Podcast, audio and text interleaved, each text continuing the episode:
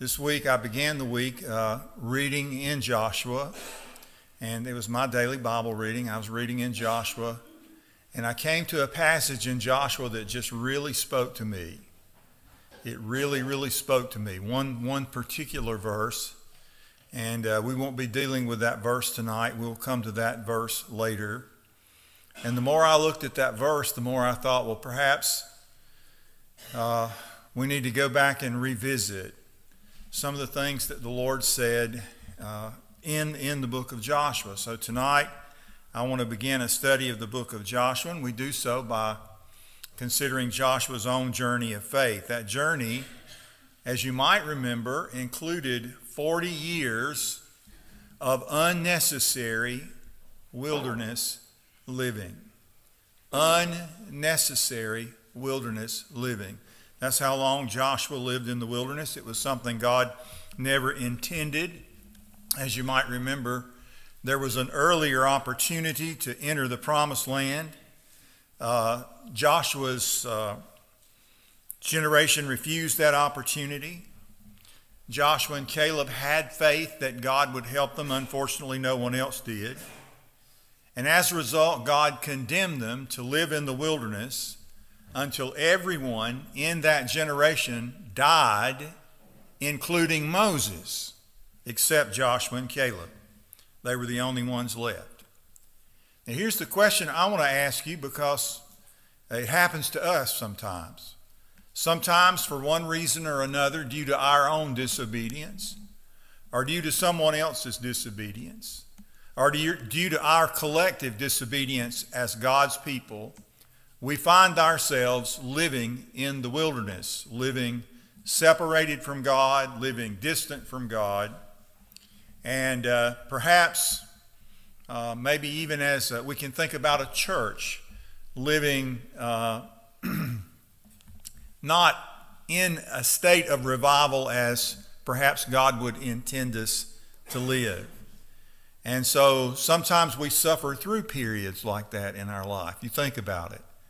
Um, you go, you attend a church, and it's not as spiritually dynamic as it as as you want it to be, either as the pastor or as one of the members. Sometimes you, it's you, and you long for your church to uh, experience revival, and your church is not experiencing revival, and that becomes a burden to you, and and you don't understand it. You don't understand why God is allowing you and your church to muddle through some kind of spiritual wilderness.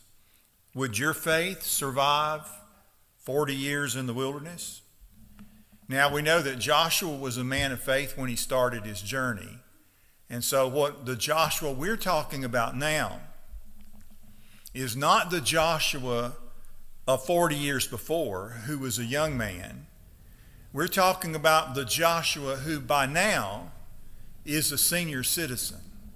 If he was 20 in those early days when Joshua sent him to spy out the land, now he would be 60 and people would see him with his hula hoop and think he was a grandfather. That's what they would think about, about Joshua. Uh, so we have to consider as what you were is not always what you are. And I think about that in terms of our own spiritual journey. I'm taking a little time with this, trying to get you there. What you were is not always what you are. What you were 40 years ago may not be who you are today. You may not be the person who will follow God today, the person who would have followed God 40 years ago. And so the Bible is filled with stories of people who were, in some set of circumstances, called by God to take steps of faith. Some did, some didn't.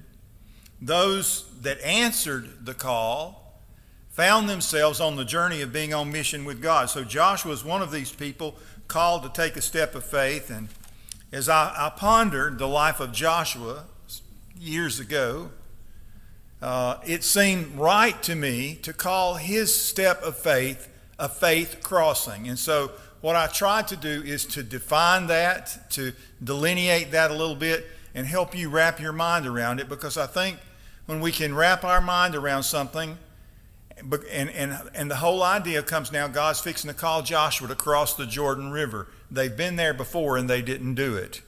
But this time God's calling Joshua to, to a new venture. And there are times when God does the same for us. So let's define a faith crossing. As you see on the screen, it says a faith crossing is an obedient response to the call of God. It is moving from where you are to where God wants you to be. Uh, it's a faith crossing because you're trusting God with the uncertainty of the journey. A step of faith is never is never a, a, step of absolute assurance because we don't know what's on the other side. We just know that it's a step that God has asked us to take.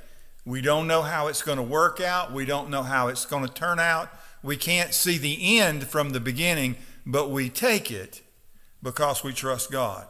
Now, over the course of this study, I hope to explore uh, Joshua's faith crossing as well as others in the story of the book. We're going to define some things. We're going to ask some questions. Here they are. Next, what is a faith crossing?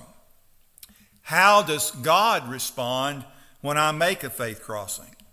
What influence does my faith crossing have in the lives of those who are watching my life? And when is my faith crossing finished? When am I through? Those are just a few of the questions I want to answer, but we've got to begin with the scripture.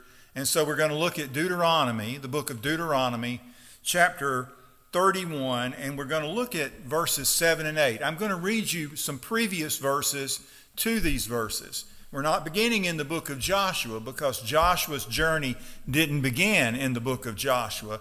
Joshua's journey began when the children of Israel left Egypt. You remember, he was among those who left Egypt with everybody else. He crossed through the Red Sea on dry ground. That was a faith crossing of, a, of another generation. And so, but now we're in a different period of his life and, and Moses is about to speak. And Moses said in Deuteronomy chapter 31, verse 4, he spoke these words to all Israel. And he said, I am 120 years old today. I am no longer able to come and go. And the Lord has said to me, You shall not cross this Jordan. So there you see, Moses' faith journey was finished, but it was finished by decree of the Lord. He was going somewhere else, but he was not going across the Jordan. Verse 3 It is the Lord your God who will cross ahead of you. He will destroy these nations before you, and you shall dispossess them. Joshua, Joshua, Joshua is the one who will cross ahead of you, just as the Lord has spoken. Now, verse 7.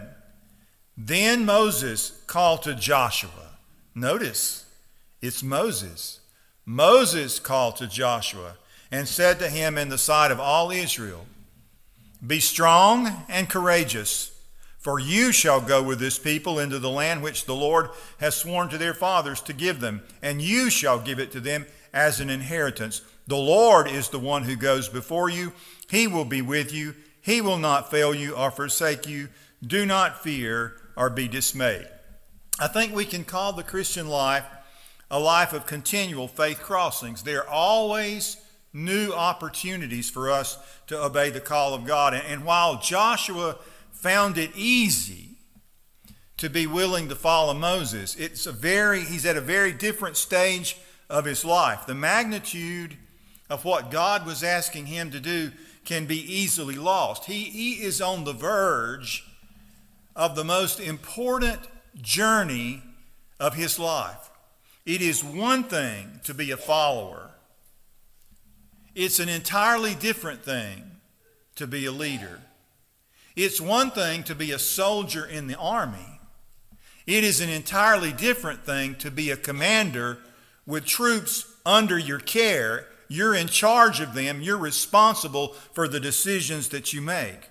So suppose some, some well known Christian leader, put yourself in the, in the circumstances of Joshua. Suppose some well known Christian leader came and, and laid his hand on you and he said to you, I sense God's calling you to be a missionary.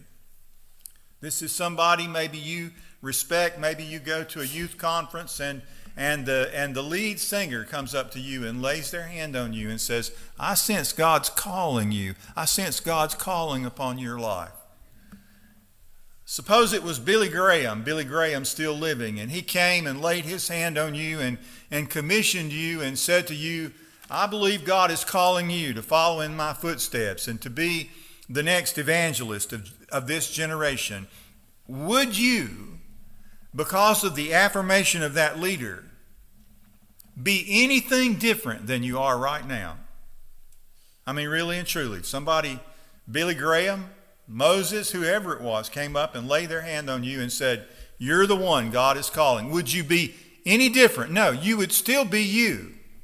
You would be you with all your fears. You would be you with all your failures. You would be you. And that's who Joshua was. He was just Joshua. He'd been mumbling and grumbling through the wilderness, no doubt, for 40 years.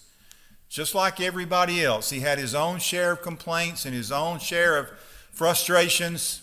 He'd been walking along with Moses, and he knew how hard it had been for Moses to try to pastor those people. He probably was not jumping up and down about the opportunity, but here God had given them the assignment. So then Moses died. That Moses died that day. I mean, he gives him this commission and then he dies. Imagine what a lonely feeling that was for Joshua, the man who'd been God's spokesman was dead. The man who had lifted his rod and brought water from the rock was dead. The man who led God's people through that faith crossing across the Red Sea when the waters were like walls on either side was dead. And now that awesome responsibility rested on the shoulders of Joshua. Joshua had the affirmation of a godly leader. Moses laid his hands on Joshua. And so, what did Joshua do? Can you imagine? You know, how do you deal with something like that? This guy who's a great spiritual leader, your, your spiritual mentor, has just laid the responsibility on you. Where do you, where do you think Joshua went? Did he climb a mountain and get off alone with God? Did he go and, and, and to the door of the tent of meeting where, where the Bible says everyone who sought the Lord went to the tent of meeting, to the door of the tent of meeting? We don't know exactly what Joshua did, but we know that, that it took more than just Moses' affirmation to make Joshua the leader. He needed something more than that. So that's why now we'll open the book of Joshua and we'll look at Joshua chapter 1 and we'll look at just verses 1 and 2 right now. Joshua chapter 1, verses 1 and 2. And then we'll talk about some characteristics of this journey that Josh was about to make. But I want you to consider along the way of the journey that God might be calling you to make. And that really a journey that God is calling all of us to make. Because all of us have steps of faith to take. And they may come after an extended period of frustration or failure. And yet God comes to us just as we are knowing all of our faults, knowing all of our failures, and says, I'm tapping you for this position. It was at 80, Brother John Henry, when Moses came to meet the Lord at the burning bush. There might be a burning bush out the door for you. There is no opportunity, there's no time in our life when God can't call us whether we're 18 or 80 or whoever we are. So let's look at the verses. Now it came about after the death of Moses, the servant of the Lord, that the Lord spoke to Joshua, the son of Nun, Moses' servant, saying, Moses, my servant, is dead. Now, therefore, arise, cross this Jordan you and all this people, to the land which I am giving to them, to the sons of Israel. Here's number one now of, of, of our points in the message tonight. The first step of a faith crossing is to answer the call of God. You have to answer. Joshua had to answer. It wasn't enough for Moses to say, Joshua, this is the assignment that God has given you. Joshua needed God's call. Now, uh, down through the years, there have been some times when I've had some young ministers in my congregation when their mother would call a church and say, uh, My son is available.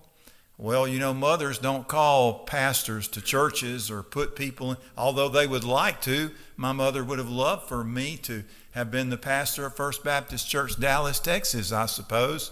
But she never called out there and recommended me, and they never wanted me anyway. So, but God is the one who calls, He's the one who makes that decision.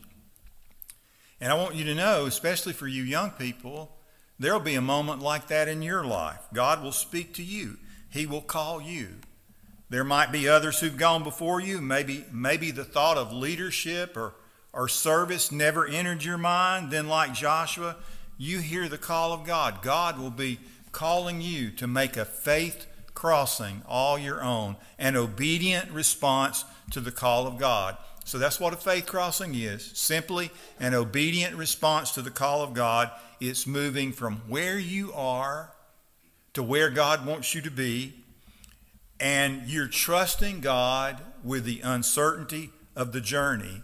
But the first step is always responding to the call of God. Number two, faith crossings always bring us face to face with our weakness, our personal weakness.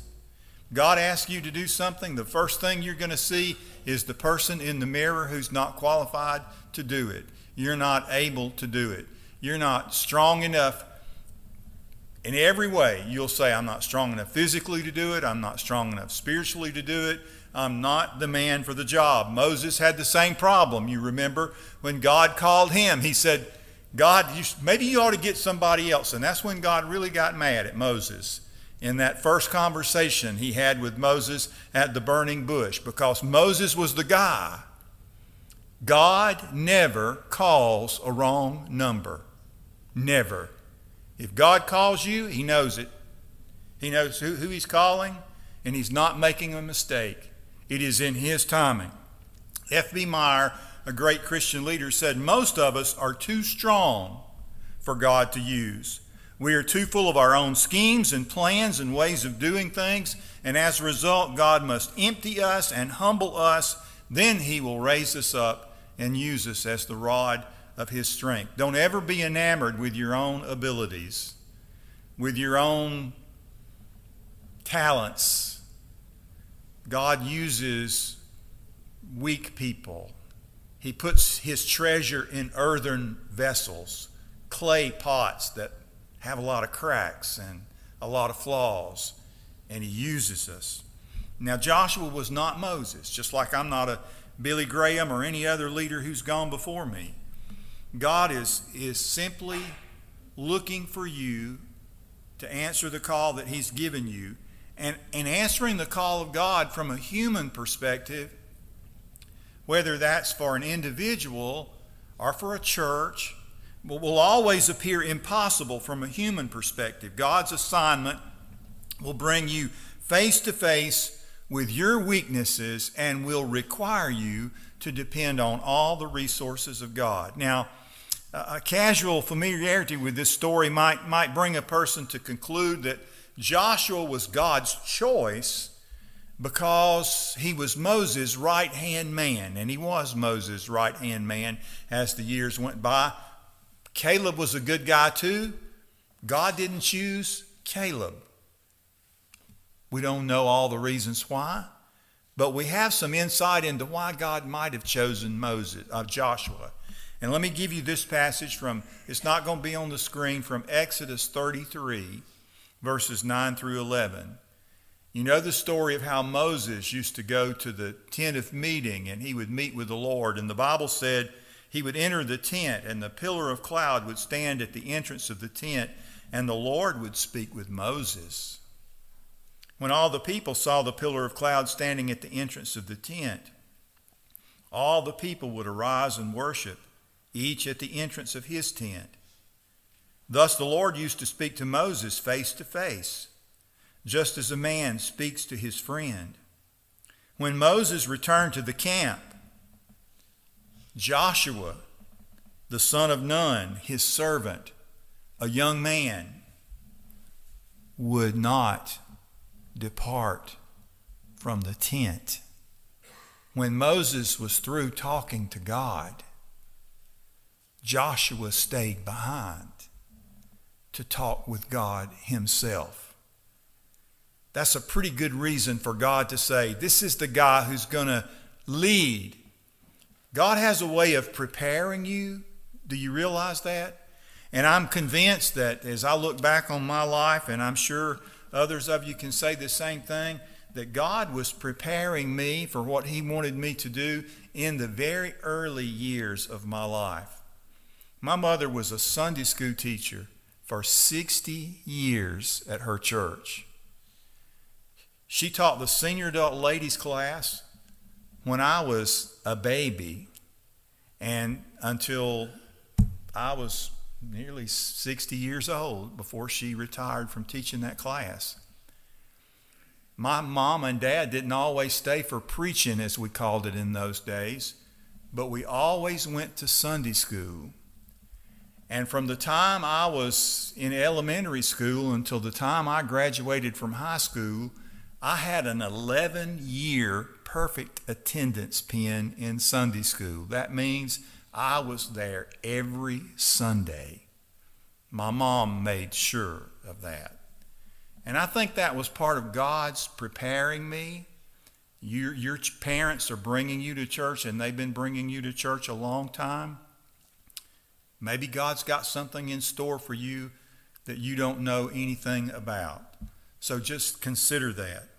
Next, those who make faith crossings must know God, must trust God, and depend on Him for all they need to make the journey.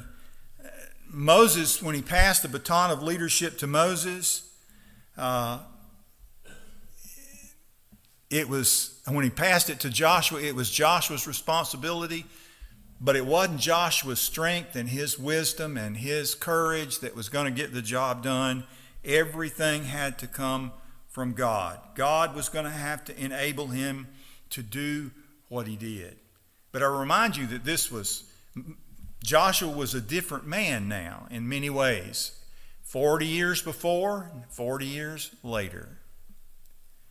And so, when God speaks to you, especially if He speaks to you at some later stage in your life, you're in middle age or beyond, and God begins to deal with you about some step of faith He wants you to make and some adjustment that He wants you to make in your life. Your questions may not be, as we've already said, so much about who God is and what He can do, but about who you are and what you can do and about all the things that have happened in your life from then until now. Well, God, if you'd have said it way back then, I might could have done it, but now I'm not so sure. Most of us who are older and we've been in church for a long time can go back to a time in our life when we read our Bible more, when we prayed more, when we were more faithful, when you when we were leaders perhaps instead of followers. How far in the past do those days lie? And have you, as Joshua could have, allowed wilderness living, either in your own spiritual life or in your church's spiritual journey, allowed you to become disillusioned about God or about His own people, or even maybe even skeptical about the potential of your own life, so that now you're skeptical of any faith crossing that God might be asking you or your church to take. We said in the class, I said it as a matter of fact, you know, sometimes you look at things that God wants done or maybe somebody that God wants reached, and you're afraid to take the step because you're afraid of two things either you will fail or that God might. Well, we know that God never does, but we know that we often do. And sometimes we just get a little tentative. Well, let's see what God said to Joshua, verse 3. He said, This is verse 3 of uh, Joshua chapter 1. Every place the sole of your foot will tread upon, I have given to you, just as I promised to Moses, from the wilderness and this Lebanon as far as the great river, the river Euphrates, and all the land of the Hittites to the great sea, toward the going down of the sun shall be your territory. No man will be able to stand before you all the days of your life. Just as I've been with Moses, I will be with you. I will not fail you or forsake you. Be strong and courageous, for you shall give people, this people, possession of the land which I swore to their fathers to give them. Only be strong and very courageous, and be careful to do according to all the law which Moses my servant commanded you. Do not turn from it to the right or to the left, so that you may have success wherever you go. This book of the law shall not depart from your mouth, but you shall meditate on it day and night, so that you may be careful to do according to all that is written in it. For then you will make your way prosperous, and then you will have success. Have I not commanded you? Be strong and courageous. Do not tremble or be dismayed, for the Lord your God is with you wherever you go. Faith crossings are based on God's promises. On God's promises. Joshua, alone with God, surveyed the responsibility, and, and God challenges him. But he does so with the same words that Moses used. It amazes me that the very words that Moses used are the words that God used. Be strong and courageous. Don't tremble or be dismayed, for the Lord your God is with you wherever you go. I've told you before that when you run into a Bible verse, if you run into it again the same day or a day or two later, you better watch out. If you run into it a third time, you, you might ought to write it down. And if you keep running into it, God is most certainly saying something to you. And so here is one of those experiences in Joshua's life. He'd, all, he'd heard these words before. These very words were the words out of the mouth of Moses, and now they were coming out of the mouth of God. Now, there's several things here that we need to see. First, there's the measure of God's promise. How much will he be with Joshua, God? He said, As I was with Moses, I will be with you. Second, we see the assurance of God's promise. He said, I will not fail you or forsake you. And then we see the range of God's promise. I will be with you wherever you go. And that's always true for us as well. So when God calls you, when God speaks to you, you put your faith in the measure of God's promise and step through that door and make that faith crossing. Never mind the details, never mind the complexities, never mind the obstacles. He will be with you. He will be your wisdom. He will be your strength. He will be your God. He will be your provider. There are no there is no place on earth where there are dead spots to his presence, he will be with you wherever you go, whether that is across the street or around the world. So tonight we said a faith crossing is an obedient response to the call of God. It is moving from where you are to where God wants you to be. Uh, it is a faith crossing because you're trusting God with the uncertainty of the journey and whenever God asks you to take a step of faith, there's always uncertainty, or it wouldn't be a step of faith. You are depending on His promise as certainly as was Joshua. And so the Lord said to Joshua, we look at chapter 1, verse 9, one more time. Have I not commanded you? Be strong and courageous. Do not be frightened and do not be dismayed, for the Lord your God is with you wherever you go. Let's pray.